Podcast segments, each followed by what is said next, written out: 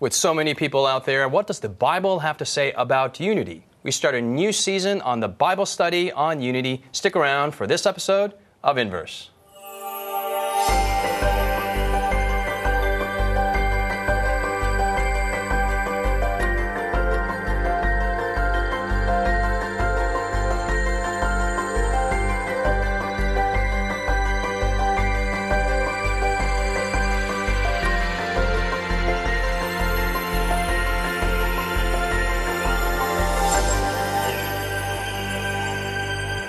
Special welcome to each one of you guys who are online or on TV or wherever you are watching or listening on here with us on Inverse. We want to, we're so excited. We want to welcome each one of you. We want to welcome our panelists here, my friends, my dear, dear friends, and we're going to be studying the concept of unity and what the Bible has to say about it.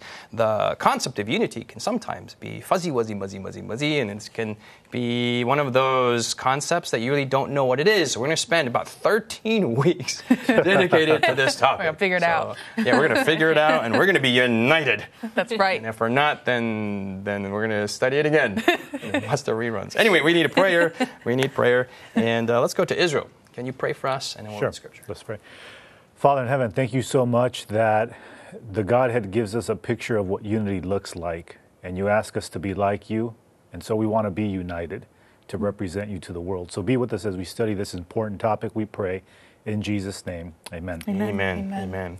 Well, we're going to go to the first book of the Bible. And on this episode, we're going to look at the opening chapters of Genesis, what they have to say about unity, how we got into this conundrum to begin with, and, and talk about some of these biblical principles. So let's go to Genesis chapter 15 and 5 and 6. And Callie, can you read that for us? Yes. Genesis 15, verses 5 and 6 says, then he brought him outside and said, Look now toward heaven, and count the stars if you are able to number them. And he said to him, So shall your descendants be. And he believed in the Lord, and he accounted it to him for righteousness. All right, and this, this passage is talking about Abraham, mm-hmm. and we're going to get there. But before we get there, let's, let's kind of rewind. Let's go to Genesis chapter 1. And Siku, can you read verse 26 and 27 for I'll us? I'll be happy to read Genesis 26 and 27. okay. Um, I'm getting there. Like this episode would be good. I'm there. All okay. right, very good. 26, 27. it says, Then God said, Let us make man in our image, according to our likeness. Let them have dominion over the fish of the sea, over the birds of the air, and over the cattle, over all the earth, and over every creeping thing that creeps on the earth. So God created man in his own image. In the image of God, he created him, male and female, he created them. All right, in these opening verses, well, not opening verses, but one in the opening chapter, yeah. what are some things, what are some insights we can get into of what God's intention was when he created uh, humanity, Israel. Well, there's this is the creation of humanity is a result of Trinity in the Godhead. Mm-hmm. Uh, verse 26. Verse 26 says, "Then God said, Let us make man in our image." So Plural, you have plural plurality you there. Have the plurality, plural pronouns yes. used already. Yes. And so God gets together and they say among themselves, let's create something that reflects us. Mm. And so now you have not only a unity that exists in heaven, but the transfer of that unity, the seed of that unity is now going to be planted on earth with the extension of humanity. Mm-hmm. So, immediately uh, from the very, very beginning of creation, the creative act itself was an act of unity and an act of the expansion of unity to the human family. So mm-hmm. when Adam was created, he was instantaneously united mm. with God. Mm-hmm. Mm-hmm. It's a very interesting pattern. In the first uh, chapter of Genesis, you always have uh, the Lord making something, mm-hmm. and then these these things are to make more of those things. Of those things, you know, and yeah. like, hey, so green grass shall make more green grass, and more mushrooms will make more, more mushrooms, and more elephants will make more mushrooms. I mean, he doesn't say this, but that's inferred into the text. Yeah. And then, like, it just keeps on building and building and building, and the apex of this is the Lord is saying, well, let's, in a sense, let's make more of us. Mm-hmm. Yeah. And so here, human beings are made in the image of God, and that plurality and unity is almost within our basic programming for us to have. Yeah. And so I think the first thing that we discover here is that unity is the result of already existing something. Mm-hmm. And I think the if we connect with the previous chapter, uh, the, our, our previous reading that Callie read in Genesis chapter 15, is that unity is the result of righteousness. If if unity is the seed, then Unity righteousness is the result of righteousness. Yes, and so you know we have we have God is a righteous person. He's a holy God. When He created man and women, He created us in He created the human family to be in the image of God, a reflection of Himself. And this was done. Unity was the result, not something that they had to work for. It was just the result of the fact that they were already righteous, Yeah. and so they were expanding righteousness. And, and to speak to this about uh, mankind came about as a result of who God is, uh, it makes me think of 1 John chapter 4, verse 8, where it talks about the nature of God is that God is love, mm-hmm. right? And so it makes sense that, you know, since God is love and God is not selfish, so it makes sense that God exists as a plural, mm. plur, plur, plurality. Well said. Well otherwise-. Because otherwise he's selfish, right? um, but God is love, and Wait, so uh, rewind. this- I mean, you said that in passing, but but, but, break that down about why would God be selfish otherwise uh, if He were a singularity? singular because then he'd just be loving himself Aha. right but then because god is three persons then So if we were to rewind history and go all the way back before angels and before, before, before, and God were alone, if God were a singularity, a single person, and if he were the essence of love, he would be loving himself. Right. But having uh, within a, uh, a community of persons, but one essence, then there is the love is being shared. Right and the love is, is not self it's selfless Yeah. right Even if it were, even if the Godhead were a binary, they would be just loving each other, and then it would be just very, almost in a sense, self-focused. Yep. Uh, but the plurality, a Trinity, it makes makes sense. Okay, right cool. and so then god creates mankind in his image Mm-hmm. and and if god in essence is love then when god when adam and eve were created this love that that that flows out of who god is was one of the things that bound them together. They were bound together in love you know? And then god says you know go be fruitful and multiply. And you know like god exists as a trinity one two three persons. You have uh, adam eve and then children you know that they're going to bear and within that family unit they're to love one another and this this unity continues that you see in the godhead in the human family mhm mhm mhm Kelly? Oh, you're just saying amen. I'm, Okay. I'm, I'm just transfixed. all right, all right. She's, Yeah. she's enamored. Okay, very good, very good. Well, let's go to Genesis chapter 2 here. Genesis chapter 2. And we, we kind of, Siku kind of alluded to it. And verse, verse 18 there. Chapter 2, verse 18, I'll read it. And the Lord God said, It is not good that man should be alone. I will make him a helper ac- account, uh, comparable to him, not accountable to him, but comparable to him. verse 19, Out of the ground the Lord God formed every beast of the field and every bird of the air and brought them to Adam to see what would he call them. And whatever Adam called each living creature was its name. And Adam, and he's talking about that. Oh, verse 20. So Adam gave names to all the cattle, to the birds of the air, and to every beast of the field. But for Adam there was not found a helper comparable to him. And so we see later on, the Lord causes a deep sleep, takes a rib out, makes makes one woman for him, not multiple ribs uh, and multiple Amen. women. Yeah. So from that passage, what can we see this this concept of the original plan for unity and and, and society and people? Israel. Well, now we see very, very clearly that God's purpose is fulfilled. Hmm. So God's purpose was in creating humanity, expand the expansion of unity. And so the question is: Is this is this indeed what happens? Mm-hmm. And it is what happens in verse 19. The Bible says that now Adam is given the task to name the animals, and whatever name Adam gives to the animals, that's the name that the animals receive. In other words, there's a you know Adam and God are in cahoots. You know, they are they're in sync. There there's a unity of purpose. And so what happens is that when Adam fulfills his responsibility in naming the animals, that he is aligned with the will of God in what God would name those animals. There's a unity of purpose and a unity of working and a unity of action. And so that unity trans- transfers down, it continues on. And so this is where the reason why unity is existing there is because there's not just a unity of purpose and existence, but there's there's the existence of righteousness. Adam is really indeed fulfilling his purpose in reflecting the image of God, right? and and when God and when God creates Adam, uh, it, by extension of this this recognizing that the, there's a unity in verse 23 when Adam sees the woman that God has created for him he says Yes. this is now bone of my bones like flesh of my flesh right um, but then he says she shall be called woman so there's this recognition that Adam and Eve are separate like they're they're separate individuals and yet there's there's a commonality between them. He says, "This is bone of my bones and flesh of my flesh." Mm-hmm. And I think in the in the marriage relationship ought to be seen a reflection of what the Godhead is like. Mm. Um, it, it gives us a hint to what the Godhead is like Mm-hmm. because we can't fully understand God. He's way, way above us, right? yeah. He's transcendent. But in a marriage relationship, when it's working right, you get a glimpse of what that relationship is like. You have two separate individuals, and yet they come together and they're one, Yeah. right?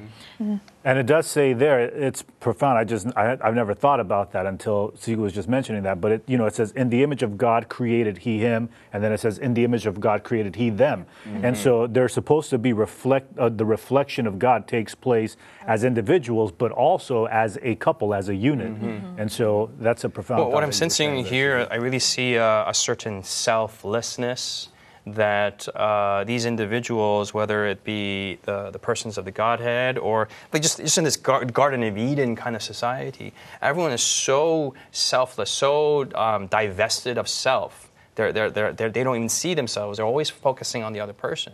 And as long as other people are focusing on them and they're focusing, I mean, there's, there's this kind of interdependence. There's this almost harmony. And everyone needs to be of that same mindset. Mm-hmm. Because the minute, the minute you have one person that's now not going to focus outward but inward, then this entire network, if you will, breaks down. Right. the ecosystem of unity is broken The down. ecosystem of unity Yeah. breaks. That sounds like a book title by, by Dr. Israel Ramos. yeah. And I think what, what's seven. What's awesome about this is that as long as there is righteousness, unity is the norm, and it's not something that you're As long as fighting. there righteousness, there's righteousness, unity. Is normal, yeah. That's- it's- that is it's- super tweetable. That's and and Yeah, thank you. And so um, and so this is not unity is not something that people are fighting for. They're not. It's not something that they are struggling for. It's not something that they are Trying. forcing Yeah, or no, enforcing. right. It's just Do it. a It is. natural result. It is. It is. Now, Callie, like describe. No, if if if the world was just chapter one and two, that would be great. Would be. yeah, I mean that would be a very Alas. short Bible study. Uh, but uh, there's chapter three. There's chapter so three. let's go to chapter three now, and can you read verse 16 through 19 for us? Yes. So Genesis 3 16 through 19. To the woman he said, I will greatly multiply your sorrow and your conception. In, in pain you shall bring forth children. Your desire shall be for your husband, and he shall rule over you. Then to Adam he said, Because you have heeded the voice of your wife, and have eaten from the tree of which I commanded you, saying, You shall not eat of it, cursed is the ground for your sake. In toil, in toil you shall eat of it all the days of your life. Both thorns and thistles it shall bring forth for you, and you shall eat the herb of the field. In the sweat of your face you shall eat bread, till you return to the ground. For out of it you were taken, for dust you are, and to dust you shall return. Mm-hmm. Okay, that, that passage is juicy. I mean, there's like childbirth in there, and there's Mm-hmm. there's there's husband, wife, and thorns, and, and, and all that. when we come back to, uh, when we come back after the break, we'll look at this verse, and Callie's going to explain why we are in this mess that we are in today. We'll see you afterwards. Hey, welcome back. We're in anticipating what Callie has to say. We're in, in Genesis chapter 3, verse 16 through 19. We've talked about Genesis chapters 1 and 2, what life was like before sin. And in chapter 3, we have sin has entered. And now all this stuff has happened. We got mm-hmm. childbearing pains, labor pains for women. We got men who have to sweat. I don't know if that's an Women e- have to equiv- equivocate. Women have to sweat too. Uh, we got thorns and thistles. The ground is House box, you cursed. He's gonna get a Um. He's What's, what's going on here, Kelly? I'm sweating right now. You're going to sweat when they write you a letter. All right, so um, I think a, a key result, even before we get to 16 and 19, is, you know, kind of going back to what we're talking about in Genesis chapter 2, there was this harmony, right? There was this interdependence and trust of I will benefit you, you'll benefit me, we'll bless each other and serve each other. But then in chapter 3, as soon as they both eat the fruit, whatever fruit it was, there's this breakdown of trust. Durian. and there is blame. So in, in verse 9, chapter 3, then the Lord God called to Adam and said, Where are you? So he said, I heard your voice in the garden. I was afraid because I was naked and I hid myself. Like, why are you afraid? You've never had a reason to be afraid of God. Verse 11, he said, Who told you that you were naked? Have you eaten of the tree? Verse 12, then the man said, The woman whom you gave to be with me, she gave me of the tree and I ate. So he's no longer like, Oh, I'm going to, even I'm going to protect my wife and leave her out of this. It's uh, this wife you gave me, she, she did it. And then goes back to Eve and oh, the serpent you made, he made me do it, he gave it to me.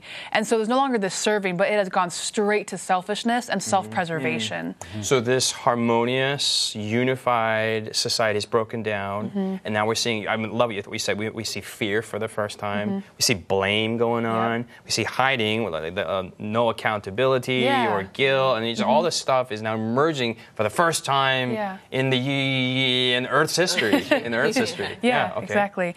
And I think of that's just a basic thing of um, recently put my youngest brother on blast. Sorry, little one. Uh, recently, so he did something he should not have done. I won't tell anyone what it was. But I asked him, you know, buddy, did you do this? And he said, I might have accidentally done that. but what happened was took so much intentionality. There's no way that it was an accident. But that's just that's our natural inclination. Like, self-preservation. how can I admit it without admitting it?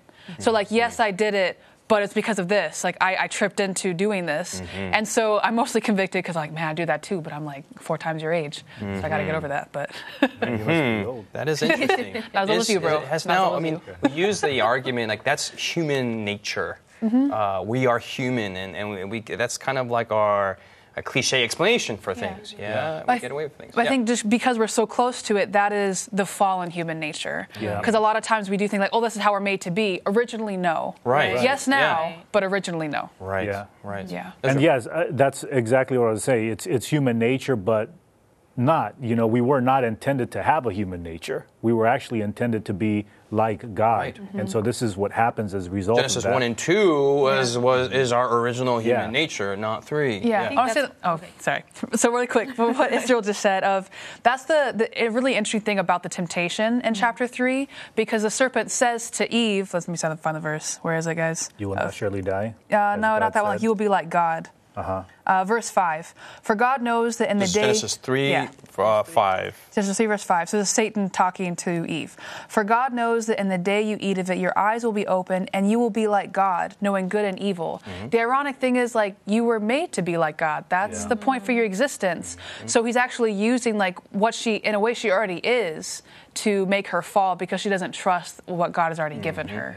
So, you know, unity exists in Genesis chapter 1 and Genesis chapter 2 because there is a natural surrender to the mind, to the philosophy of God. That's why it exists. Right. Mm-hmm. And, and it needs to be a surrender to the mind of God. That's the only way in which unity can exist. Mm-hmm. Now, the reason why there needs to be surrender is because we don't have what it takes to be like God. Mm-hmm. So, when God created us in, in his image, this is the greatest blessing God can give us because it takes eternity to be like him.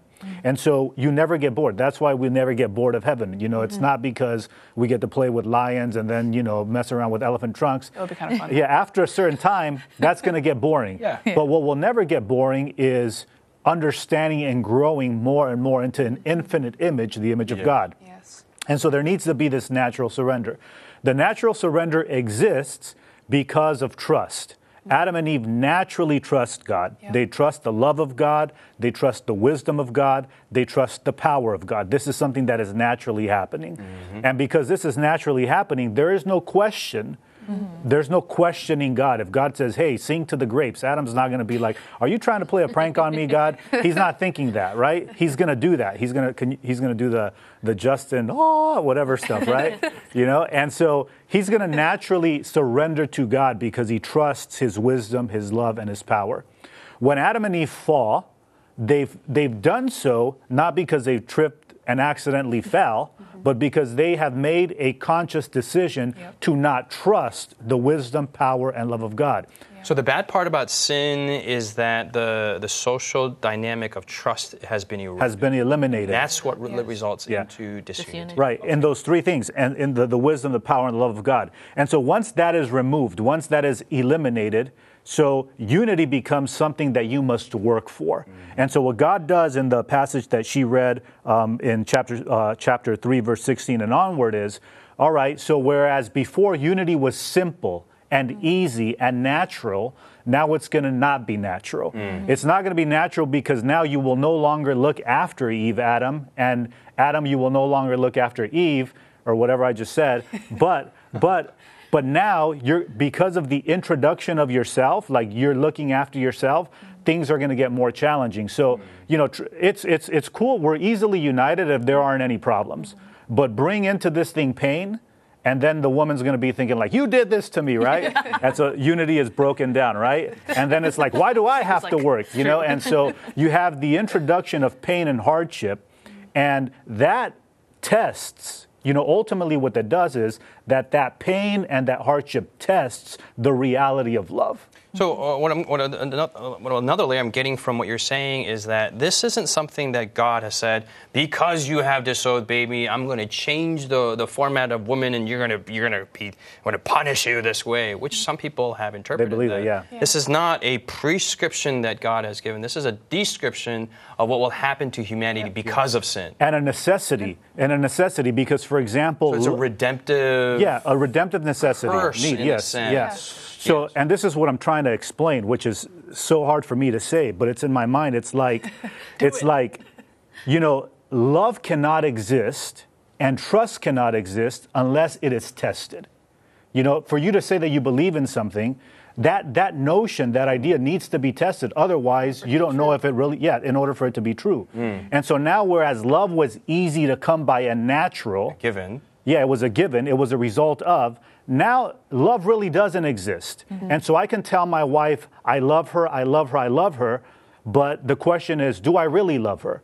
That, that answer can only be given if we are tested, if there is challenge and difficulty. Because the violation of that love has existed. We're, Yes. we're post the violation of that Right. love. And, you know, okay, with okay. him speaking, like, th- th- what he's saying is making me think that you know they failed the test, Yeah. right?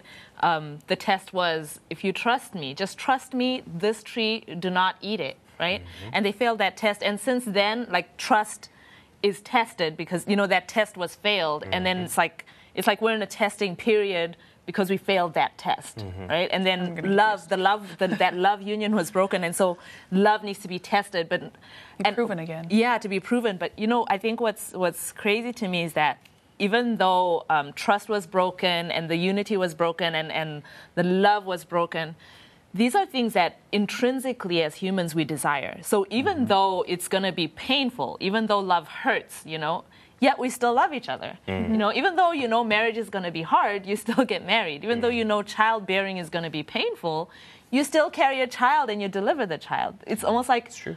like we we desire we still have a desire for those things even though it's going to be a painful experience i think that's because god created us Yeah. initially to be that way You also see the sociological phenomena that the, the, the next generation coming up is becoming, each generation is getting more and more and more selfish. And the two things where that the, the next generation is not engaging is one, they're not getting married. We're like, hey, my parents got divorced. They're, Yeah. All this love is not worth it. So I'm not going to get married. I'm not getting into relationships. Yet they're yearning for something, but they don't want to go to, uh, to that level. And second, if they, if should they get married, or sometimes not in marriage, they have kids. They, they don't want don't want kids, Yeah. and so uh, rates of sexual activity are an all-time low. Uh, maybe it's because everyone's on their phones and, and whatnot. but this is this is humanity is becoming more and more selfish and, and almost denying some of these human yearnings that they have. right Very, very and, and and the curse the curse that is a blessing that god gave that it's going to be painful to have children like even the, the marriage relationship is going to be challenging working and to, to make ends meet is going to be a difficult experience and yet as difficult as it is it's actually going to be helpful it's a to you. redemptive, redemptive, yes. component to it. Redemptive. Yeah. and so I think I think I'm changing my mind that this is not a curse, but it is actually a, a- test. Yes. it is a it is a redemptive test. It, it, it reminds me it reminds me of you know when I was in high school, I I had done a long time ago. Yeah, I had done so many bad things to my mind that it was hard for me to grasp stuff. I was very behind. One of the subjects I was extremely behind in was English. I know it's hard for everyone to believe that, but. But it, it was it was a challenge. it was a challenge. Sure, you speak the English language so well. We You do. commend you on your command I'm- of the. I speak it so English good. So yeah, yeah, so, and, and so, uh, and so, um, English teacher? Yeah, and so I remember one time I was sitting in in my dorm room, and the principal of the high school comes in, and she says to me, "Hey, you're going to come to my house tonight," and I, I was thinking to myself. I'm going to get kicked out of school. That's the first Oh, thing that, that came to my mind. I'm going to get kicked out of my school. And I'm, and I'm starting to think, like, what have I done throughout this past week that she probably found out about that's going to cause me to get kicked out of school? And so, and so I, I, get in, I get into her car and we drive. It's like a 15 minute drive. We drive to her home and we sit down at her kitchen table. and she begins to ask me questions about English and grammar. And this was the hardest experience of my academic life because I am being exposed that I do not know any of this material. Mm. And, and my principal is sitting next to me, and I'm like, oh, so I'm going to get kicked out of school, not because I vandalized the, the school or something, but because I'm too stupid. You know, I'm like, oh. she's going to kick me out because I'm too dumb. and through that process, she instilled in me some principles that ultimately helped me get mm. through school. Mm-hmm. And it was a testing process that was uncomfortable, mm. that was challenging, that was somewhat humiliating or, or humbling. Labor. Yeah. yeah. And, and, and yes. Mm-hmm. And but the result of it was redemptive. Mm. And so what I perceived to at first be a curse was actually a redemptive test. Mm-hmm. And this is, I think, what has happened with, with um, Adam and Eve. You know, mm-hmm. they were given the ability to experience unity in an, in a beautiful experience, in a beautiful relationship of mm-hmm. righteousness with God. That was messed up. And so God provided testing to allow them to constantly come back. Do I really love? Do I really trust? Do I really believe in the power of God? No, I don't. Well, then come to Jesus. Now test it again. No, I don't. Well, then come to Jesus. Mm-hmm. And, and, and this testing process is actually redemptive. This is a great discussion because this passage has been very problematic for many mm-hmm. people, yeah. and they see God's character in a different light. But it, this is a pretty uh, raw. Um, uh, but real mm-hmm. uh, perspective on, on God's character and His words here. I'm going to move us onwards. And now we got to connect from chapter 3 all the way to chapter 15. There's a lot of things that have happened, and uh, we see that there's a lot of disunity and more things. What's the connection there with Abraham? Well, we got a lot more episodes ahead of us. We're going to cover this, but we see that God has a plan to redeem the world, and unity is a major component of Amen. that. Mm-hmm. Hopefully, you've been blessed by this conversation. I know I have. i am going to look at Genesis 13, 3 a little bit differently. God bless you guys. We'll see you next week here on Inverse.